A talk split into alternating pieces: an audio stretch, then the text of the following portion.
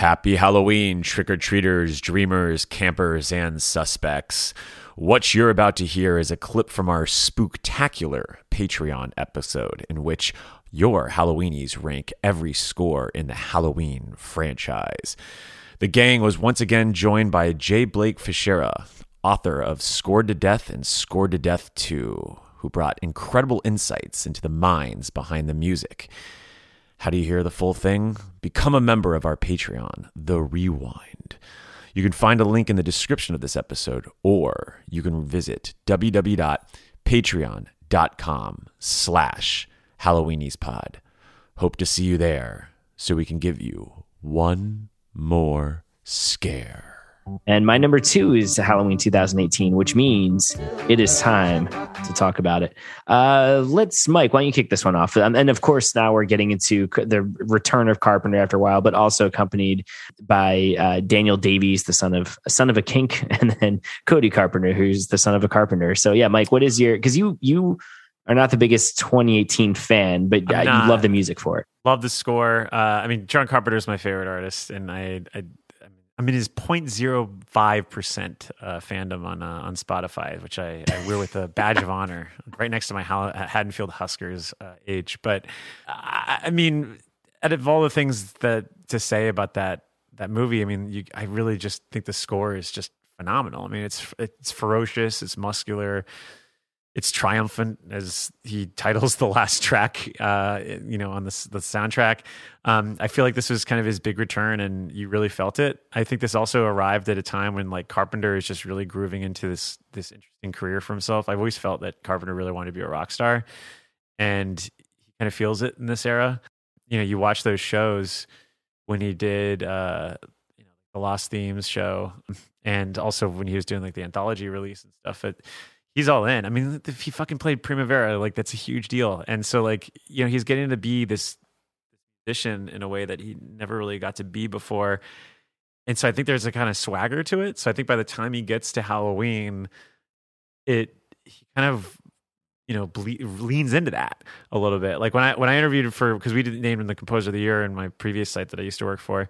Um, and uh and I talked to him about it. I was like, you know, this last track, Halloween Triumphant, you could play this at like, you know, like EDM festivals, and I imagine people are going to go nuts. And he's like, oh yeah, no, people love dancing to it. I think it's crazy. Yeah, I heard like, from from people who were at Primavera, no joke, that they played it and then people were like like raving to it. Is that that is that true? Yeah, I mean, I think that's well. I was watching the live feed in the office for it, and like I just remember being like, yeah, he's killing it. Like he's really owning it, and I just I don't know. I, I think that that that sort of you feel it in a way. It's just fun seeing like in terms of all the returning faces in Halloween 2018.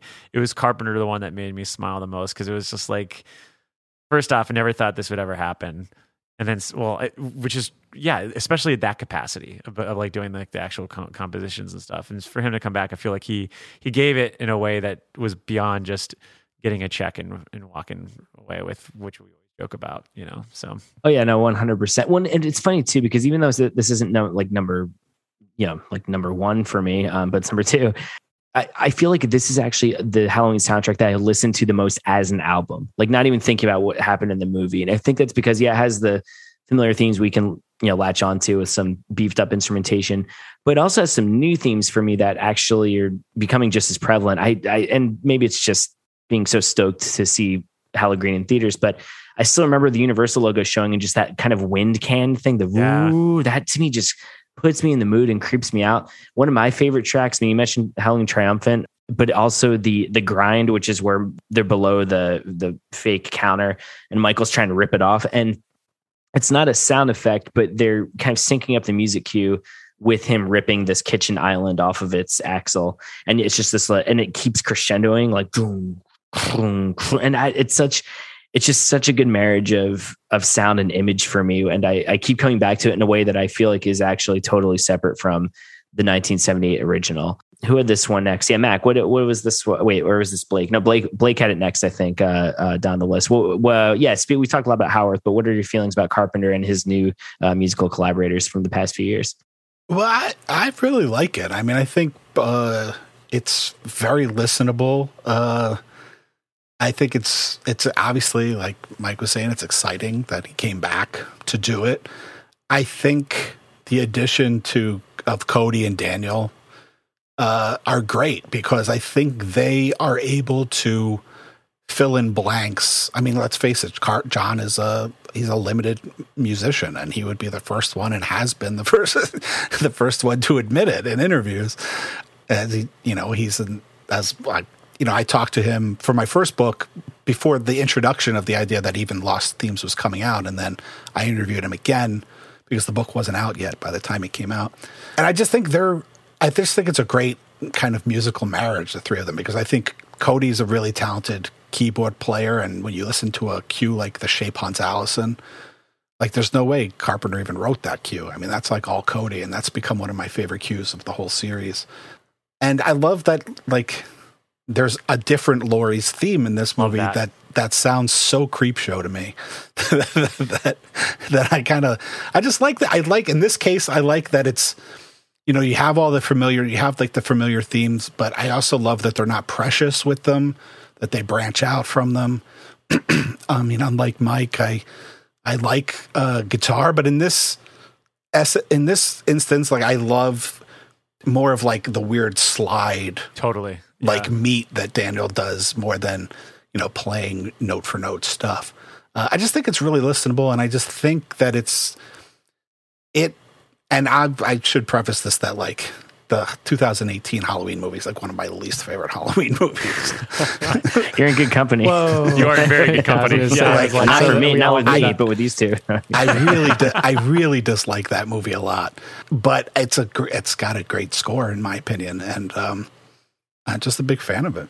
Yeah, no, it's funny. I, I, I forgot that we haven't heard your thoughts on Halloween, or um, I, I, would love to hear thoughts on Halloween Kills once we get to that one too. So um, we'll do that.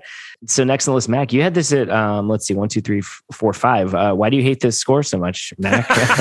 I'm hey, I'm just kidding. I'm just kidding. No, um, it's funny because I really don't like this movie, and I think because of that, I stayed. I really stayed away from the score and listening or re-listening to the score because for a long time I just felt like it was putting a bad taste in my mouth. But revisiting it for to do this, and also having just seen Halloween Kills and listening to that score, which I like as well, I kind of was, you know, I kind of got over that and was just kind of okay, just listening to it as like spooky season music, essentially, right? And I agree. I, I, I, there are themes in there that are kind of playing with old themes, but it, it, it is branching off. I appreciate that. Time has passed, so it's kind of I like that there's new stuff. You know that they're not just just doing the old stuff. It could have just been that being a direct sequel. You know, and it is it is very listenable. It is it's just very very chill and but also bringing on these two guys essentially to fill in the gaps, like Blake was saying, it work. It, it makes what could feel dated does not because those guys usher it into this era you know so it's like bringing carpenter who you still have that great all that stuff you love and all those kinds of themes that you love from you know from him from that from the 80s or whatever it still feels like that but it's their the way that they have, have uh, uh, written this you know and and and brought it brought it into the present doesn't feel forced. It feels natural and it feels like a really solid score. I mean, I just it's really nice to listen to. So that's why it's so high on my list. And but I would never have thought that because I yeah, didn't it, like the movie at all. It does seem like people are are. It feels like it is universally loved, no matter if you like the movie or not. Yeah, Blake, what were you gonna say? I was just gonna say. I mean, it's clear that he is more creatively collaborative with yeah. them than he is with anybody else he's worked with. Uh, and I think the scores he does does with them uh, benefits from that. I mean, mm-hmm. yes, I mean Alan in association with, and Alan gets more creative control as as the scores go on. Um, and uh, you know Dan Wyman, and then you know I would say Jim Lang. Uh, what's it? Just Jim Lang? What's the what's the, I forget the guy's name. It did in the mouth and uh, body bags. I think that was a, a much more similar situation, whereas he is also much more of a collaborative uh, artist with John on on those two scores. But I just think it's interesting. Like I don't think, you know, think of Carpenter and I think it would ha- it would take like his son and like this kid that he considers his godson to be able to have him open up and allow that much creative control. And it's also that he didn't direct the movie too. I think has something to do with that. I just think there's something to the fact that he's probably not as precious with this score as he is with his other scores, and so the fact that you get like this triad of creativity happening, I think, is uh, makes for just for a really interesting listen, and I think is one of the reasons why people are responding to it. Totally. Well, hey, it's like H2O says, blood is thicker than water. You know what I mean? Murder in America is a true crime podcast that covers stories from all 50 states, including stories of mass shootings, serial killers, and lesser known murders. Do you find yourself doing more research after listening to a true crime show? Well, Courtney and I used to do the same thing, and that's why we created Murder in America. Our podcast dives deep into each case. Our storytelling will make you feel like you're right there within the case with us, watching it all play out, and we do not shy away from the graphic details. If you're a fan of true crime, then listen to Murder in America on Spotify now.